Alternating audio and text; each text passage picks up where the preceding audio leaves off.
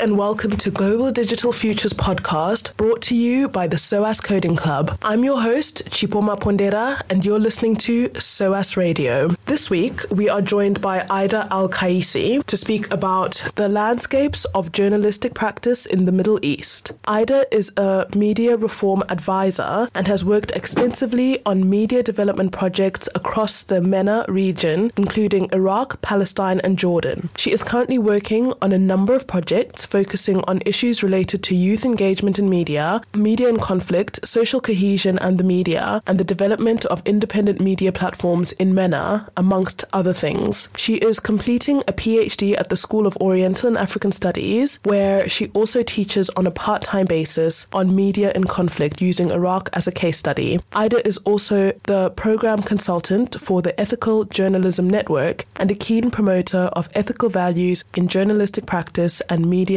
governance. Hi, Aida. Hi, Chippa. Thank you for joining us. My pleasure. So I would just like to start by maybe getting an idea of the current tensions between media and democracy in the Middle East, with some examples from your work. Okay, yeah. So the Arab Spring was seen as a catalyst for the development of new media platforms, for new avenues for reform of media in the Middle East and North Africa, and for freedom of expression really to be given a chance to burgeon in the region. Since two thousand eleven, there has been a growth of new independent platforms and voices in the Middle East and North Africa. And I would say also that not only are those voices being listened to more in the region, they are also gaining traction internationally and globally as well. And there are a lot of reasons for that. The development of technology, the fact that there is an increased interest in what's happening in the region, um, and the fact that a lot of those voices are actually young people as well. And actually, I think some of the needs and desires and wants of young people in the Middle East are very similar to the needs and desires and wants of young people around the world. Um, and they're experiencing very similar senses of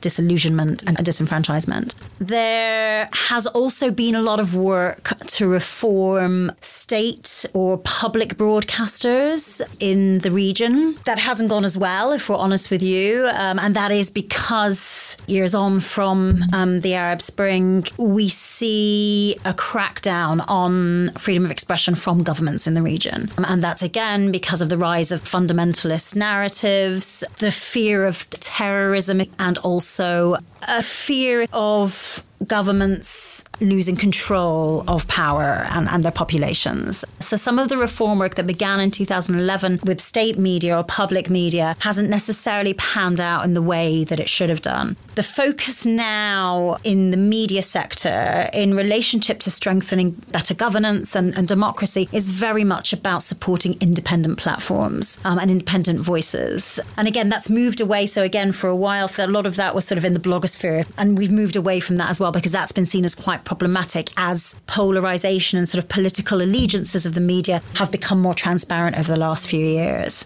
The media, from my perspective, is in a very different place to where it was ten years ago in the Middle East and North Africa. But the tensions and challenges remain and perhaps have become even more embedded structurally within the landscape. How would you say that governments and the internet companies or media companies are shaping the media landscape in the MENA? Yeah, it's a, it's a really interesting question. In a lot of countries now in the Middle East and North Africa, there has been a move to pass legislation that governs the media and in particular governs the social media sphere in the region, under the umbrella or with the excuse of combating hate speech or radical narratives or terrorism, for example. So, for example, in Jordan, there have been a number of attempts by government and parliament to pass various cybercrimes laws to try and crack down on freedom of expression rather than what they say they're doing, which is allowing for greater human rights and, and sort of greater freedom of expression. So that, that is a huge issue. And as a result, I think we are seeing incidences of self-censorship in the traditional media, and we are seeing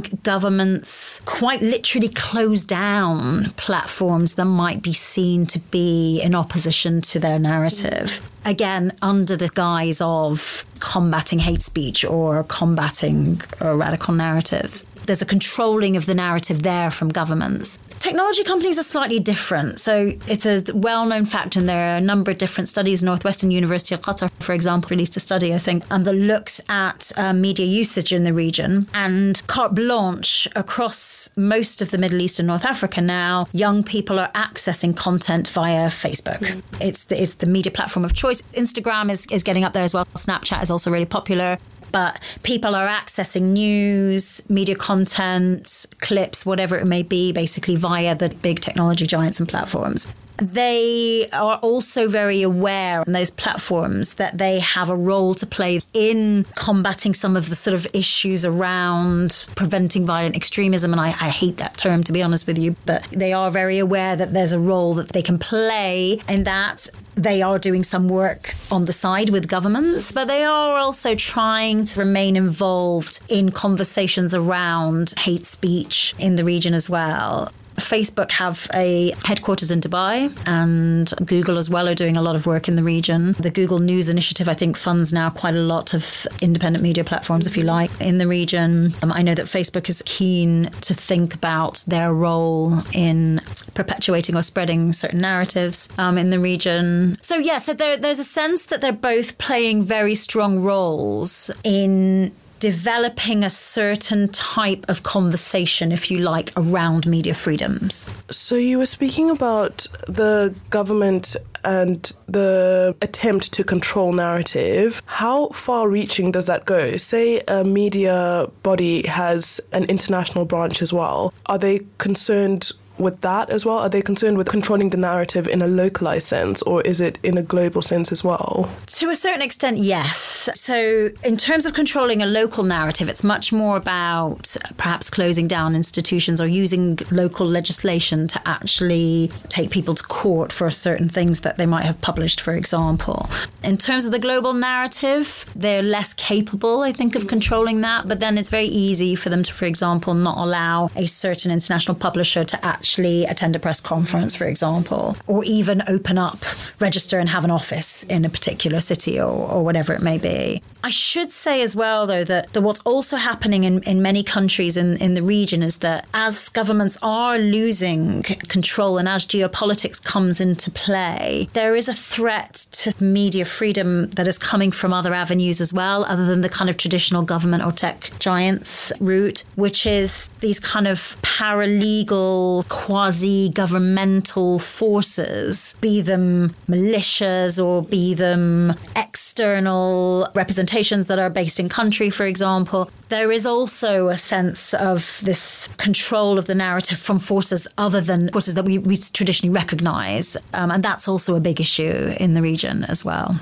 We've touched on it a little bit, but can we go deeper into how traditional media is instrumental in the development of national and political identities, and how has that shifted in the advent of social media? So I think traditional media does pl- still play a huge role. So I mentioned earlier that actually most young people now, and I'm focusing very much on young people in the region because that they make up sixty-five percent of the population actually. They are accessing content via their mobile phones and via uh, technology giants, but that content is still television content. So even though they're accessing it through a different means, they're not sitting down and watching television as such at a certain time, it's still television content or televisual content that they're sharing and watching. So it definitely is still having an influence. There is still a historical tradition um, during Ramadan, for example. The month of Ramadan is a great time for dramas, soap operas, reality T V shows, because everyone sits down and eats together at the same time, and they then spend an evening together and you kind of watch television. So that still exists. So traditional media still is playing a huge role role in influencing thinking and political leanings, if you like. News, though, I would say, is being shaped in different ways, or sort of the way people are accessing their news has altered, actually, I would say, even in the last five years. So traditionally, this eight, nine p.m. news bulletin, and this is happening globally, I would say, this is this is not a new thing. eight, nine, ten p.m. news bulletin would be, you sit down, watch it, that's how you'd get your news, the kind of, you know, main evening bulletin, and that has changed. And again, these are global issues. The lack of trust in the media is a big issue. There have been some issues as people are able to access content from other... So We've moved in the Middle East from ten to fifteen years ago, people really only being able to access content on a national basis, to a place where they're receiving news and content and information from a diverse number of sources from around the world, basically. In some ways, it's great because it means that people are given access to more avenues, more accurate sources that they can compare with the sources that they were actually um, provided with originally. So it's given them that sort of diversity of choice. But what it means is that we've seen a shift away to, to news sources or acquiring news and information from, as we've seen globally, sources that m- might not necessarily be one hundred percent journalistic, or journalists that haven't necessarily been trained in professional or ethical modes of practice, basically. And this is this is a problem across the board. To coin Trump's fake news phrase, if you like, you know, it's an issue, the question of disinformation and the fact that actually once something's out there, it's out there. There's a story of The Guardian printing a story about an epidemic of eyeball licking in Japan, for example, that they printed as a true story and that printed it as like, you know, there's loads of health issues. And it actually transpired that it was a social media story that had gone viral that wasn't actually necessarily true, you know. These are global issues. They're not necessarily issues that are sort of specific to the MENA region. Where I think the problem lies in the MENA region is the lack of sort of media literacy programs or capacity building programs for journalists that will allow countries or the region to tackle those issues on a grander or larger scale in a longer term way. If you have a high conflict zone, let's say, I don't know if you have any examples of how misinformation can really be a huge issue in that sort of context. Yeah, yeah. So I was in Iraq, actually, and while I was there, Reuters printed a story, and this is Reuters, obviously. The Reuters Wire, I think it was, actually, printed a story about a I E D, incendiary explosive device, attack on a mosque in a Shia area in Baghdad. And they suggested that it was a sectarian act, basically. And they also printed, I think, that there had been a number of deaths. And it, was, it wasn't even like one death or two deaths. I think they said there was something like sort of seventeen, eighteen deaths. This went viral, and international and local press. I mean, I saw, for example, one of the Kurdish well-read media organizations printed a story about the return of sectarian violence to Baghdad, because in theory, you know, over the last couple of years, we've seen a sort of, you know, diminishing of that and a sort of increase, if you like, in sort of, you know, day-to-day security and safety. Um, so, yeah, so this was picked up on by international press. It was picked up by the local press. And suddenly you're building a picture of fear, the rise of sectarian issues. It transpired. They hadn't checked their sources. They hadn't spoken to eyewitnesses on the ground. It transpired. It was a local dispute. Nobody had died. The issue was actually inter Shia uh, between two militia groups rather than actually an issue between Sunni and Shia or whatever it may be, or, or potentially I S or Islamic State, ISIS, whatever you want to call it, and local groups or whatever. So this is where disinformation really becomes an issue, because you start to build a picture that doesn't actually exist. Yeah. And what about the journalists themselves? In your book review of Fatima Al-Isawi's book, Arab National Media and Political Change, you spoke about how journalists lose their agency in highly politicized contexts. And you said that the journalists begin to embody a mix of authoritarian and pluralistic practices. How so? Yes, I did say that. So, yeah, so I think it's really, we can go back to Bourdieu, if you like, and sort of, you know, think about the relationship between structure and agency. In societies where structural control dictates how practice is then played out, that suddenly becomes the dominant force, if you like. And it's very difficult to think about yourself as an individual journalist in that environment. I think what happens then is that you then tend to play out the hierarchies, the processes, the practices that you see around you, rather than going back to professional norms or the profession and how you as an individual journalist might work within that profession. I think actually in sort of authoritarian situations, agency is suppressed anyway naturally. It's very difficult to have an individual voice um, in that. And in fact, we do see individual voices in those situations, but they tend to be the voices that are actually affirming or emphasizing the, the kind of overriding narrative of the main powers, if you like. That becomes an issue. It's interesting because when we study journalistic practice, or when we do work in situations in, in conflict, for example, or situations where authoritarian structures define institutions, we tend to think of journalists as one big homogenous group, which is n- why actually more and more, um, and I know we do have a course at S O A S as well called International Journalisms. It's why we talk about journalisms rather than journalism now. And I think that's really important. You know, the plurality Of, of different types of practices that come under the umbrella of journalism is something that we haven't really talked about, and that actually there might be a different way of performing journalism in Egypt to that of Costa Rica. That's something that we do need to think about. And it's something that S O A S is great, actually, at, at sort of, you know, giving us the skills to critically think around those areas, but it is something that we need to do more of. So what roles do media development agencies play in reforming the media landscape then in the MENA? Who are some of the key players and organisations, and what are their, you know, priorities, and what challenges do they face? There are actually a huge number of, of media development agencies that are active in the MENA region. The big players are B B C Media Action, Thomson Reuters Foundation do some work as well.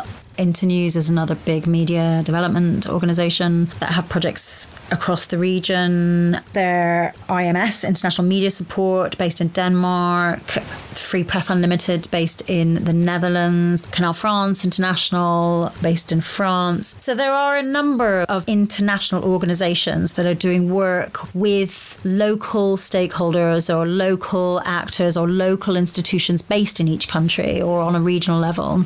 They have very different priorities to the local actors.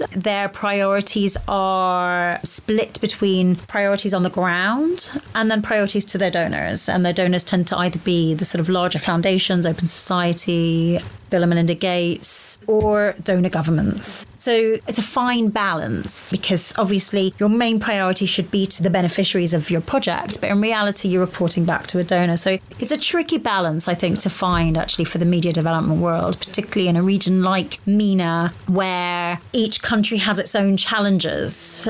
There has been a shift in focus, I would say, in the last five years towards supporting independent platforms and independent voices. There has also also been a bit more work on things like access to information laws, and again, because we've seen a rise in investigative journalism and data journalism, actually, so there's been a bit more work on the structural conditions that surround those types of journalism and how they might be facilitated in a better way. There has been um, some work on gender, which has been quite interesting as well, actually. And there's a great project on gender in Iraq at the moment um, that Internews are involved in, and they have great partners actually on the ground in Iraq as well across the board. Yeah, there's also been some work on digital rights, and there has been some work um, with young people as well, civil society-based work. Media literacy is in its infancy, but something that is also quite interesting. There are a number of different different priority um, areas for, for media development actors working in the region. There are a number of different challenges as well. And, you know, I think there are some challenges that are, as I said before, the challenges that we're seeing to the media on, on a global sta- scale as we enter into an age where technology is defining a lot of the way that journalism is not only created but also disseminated.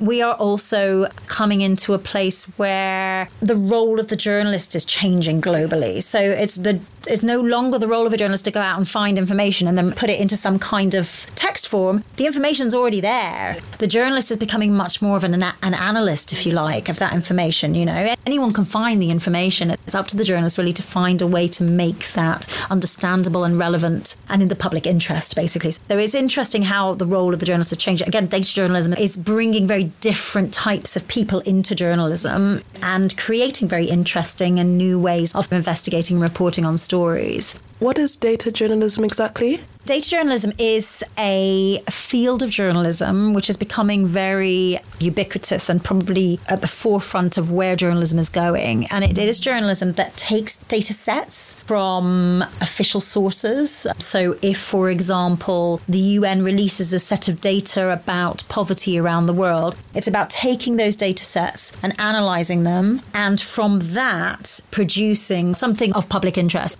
The Panama Papers, for example, began as a piece of data journalism. So with the Panama Papers expose, a number of media organisations, journalists around the world were given access to data from a leaked source. It wasn't actually from an official source, but access to the financial accounts of a number of different offshore companies. And as a result, a global investigation produced some stories that showed how some leading key figures were actually evading tax. And it brought down a number of very senior government officials around the world. That began as data journalism. There's, there's some great interest work that is a sort of hybrid of some traditional journalism and tech, because it, data journalism is very much about beginning with a set of data. It's about cleaning up a set of data. It's about analysing, and you, you use open source tools to analyse some of that data. You use Google Analytics, you know, and whatever it may be. Basically, there are a number of tools specifically aimed at data journalists. But again, a lot of it is Excel spreadsheets and just looking at data and kind of coming up with a story, if you like.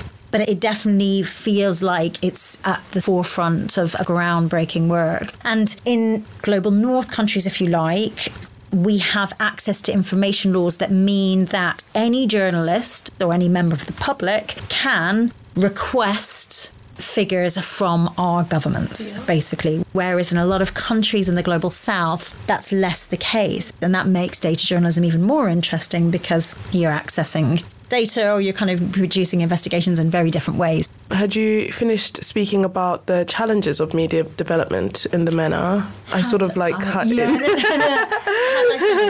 So, yeah, so what I was saying was, yeah, so the challenges are, are, are similar. Um, very, there are some very similar challenges to what the media is experiencing globally, which is around what journalism actually is. And then there are also some sort of fragile state type challenges that come into effect in the MENA region. There is endemic corruption across the region, for example, and that has a huge impact on practice. For example, if you live in a country where people expect money to do something, it becomes expected that getting someone to a press conference might require paying them. And that then becomes embedded in journalistic practice, for example, or civil society practice, if you like. So there are some issues around fragile states that also come into play and, and sort of our challenges for the media development world as well. And then there are some endemic issues with a lack of education, media schools and colleges, for example, in the region. There's been very little work done in terms of updating their curriculum to allow journalists to then be trained or sort of media students to be given the training they need to be journalists in a digital world. I'd say there's a triangulation, if you like, of issues or challenges. One are issues that we're facing about an identity crisis of the media around the world. The second is a sort of fragile state issue. And then the third are the embedded issues, practical issues around education and civil society. And the sort of notion of journalism, which is still tied back to a journalist being allied to the state from fifteen, twenty years ago under authoritarian regimes. Very interesting. So the importance of developing media and digital literacy is very great. And can you just tell us why it's so important and what methods can be used to increase media and digital literacy in the MENA, and with some examples from your work? So the most interesting project, I think, and I think it's actually quite a unique media literacy project, is one run by UNESCO in Jordan. And what they're doing is, is they are working with an organisation called the Jordan Media Institute, which is a media school, to run media literacy clubs in schools in Jordan. So they're starting at a very young age. I think they start from age ten upwards in schools. And they basically teach young Jordanians about how to produce media so that they understand how narratives can be influenced and shaped throughout the process of creating a piece of content. It's a really nice project, actually, and they're doing it not just in Amman, which is the capital of Jordan, but they're doing them across, around, across the country, and in some of the sort of more rural and tribal areas, for example. So, yeah, so that's a really interesting project, and I think it could be a sort of benchmark for how we think about rolling out media literacy programmes across the region. There has been some work done in Tunisia as well on media literacy, which has followed a sort of similar format. But, yeah, I think it's about instilling a sense of how media is created at a very young age so that you understand the process by which a narrative forms, um, and then you can understand the role that media might play. And can you contextualise also the tensions between youth and the media in the MENA? You mentioned that young people there, like everywhere, feel a bit disillusioned, disenfranchised. I think young people are always quite keen to try new things and be at the cutting edge, and perhaps there's some tensions with access or, you know, just freedom to do that. Can you, yeah, give us a bit of context on that? Yeah, one of the issues with the mainstream media in the region is the lack of representation of young people on screen or in print or on, on radio even, for example. So there's very little content that's being created specifically for a young audience. I mean, there are there's some brilliant examples of young people creating their own content, for example. There's some great satire, comedy, comic, cartoon type work coming out of the region, which is really interesting. But in the main, Um, young people are not represented in the media, and you very rarely see young people used as sources or young people on panels, on talk shows, for example. And I think that's something that needs to change. And I think, you know, it, this is also something that's fairly new in all media, but we're seeing it a lot and more and more now in the sort of north, if you like, rather than the global south, where young people are producing and working on some interesting content is very niche. So there are some really, really interesting independent news websites in the region. Heber in Jordan is one of them.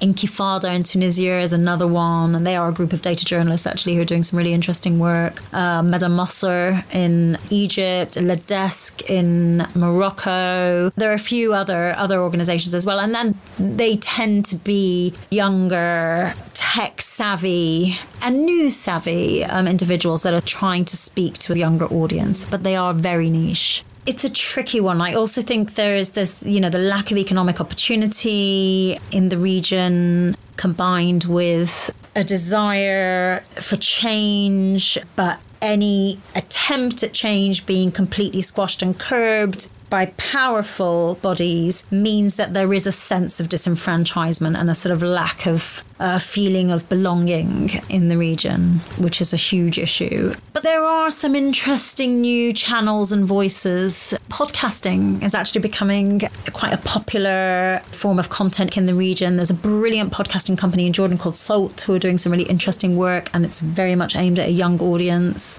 There's also some work coming out of Tunisia and even Iraq. So new technologies and platforms are seeing younger voices in, in the public sphere, but it's on a very small niche basis. And I think that's where we need to think about combining media literacy programmes with some of this new content that's coming out so that we can grow the audience shares of some of those kind of newer independent platforms. So just as a last question, if you have any other insights or hopes for where you think that this conversation might go, you know, in the next year or so, or any projects that you want to highlight or mention? I wish there was a more entrenched conversation in the region around issues related to climate change, because I actually think that this ties in politically and economically to a lot of the sort of wider issues that are affecting young people in the region. And I wonder what role the media can play in that. I do see some really interesting investigative work and data-led projects coming out of the region. I expect to see more of those. Radio and podcasting are also areas for potential, which I think is great.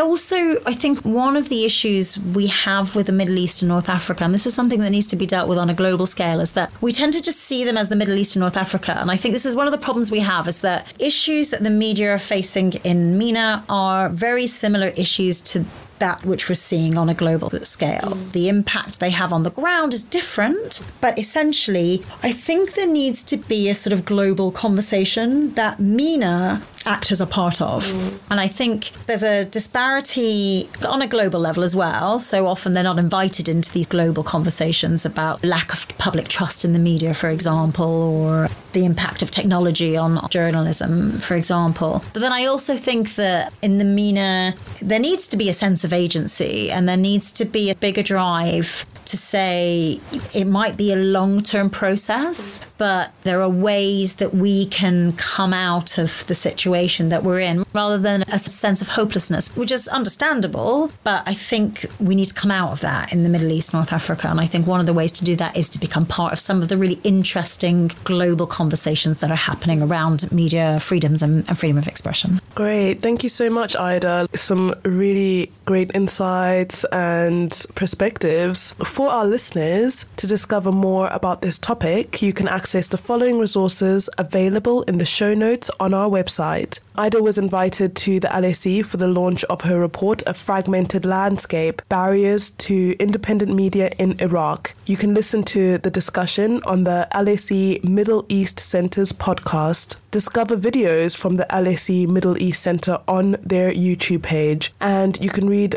Aida's paper, Normalization of War and Conflict in Iraq's Iraqiya Television, published in the Middle East Journal of Culture and Communication. You can also read Aida's review of the book, Arab National Media and Political Change, Recording the Transition by Fatima Al-Isawi, and that was written for the L S E. Watch the video Non-Key Expert of Med Media, presenting the impact of the project on the reform of public service broadcasters in the region, and that's on the Med Media Network YouTube. And read the report by Dima Dabous for Med Media, Assessment of Public Service Broadcasting in the Southern Mediterranean region. And finally, read the report by Aida for Med Media, What Do Young People in the Arab World Want from Their National Broadcasters?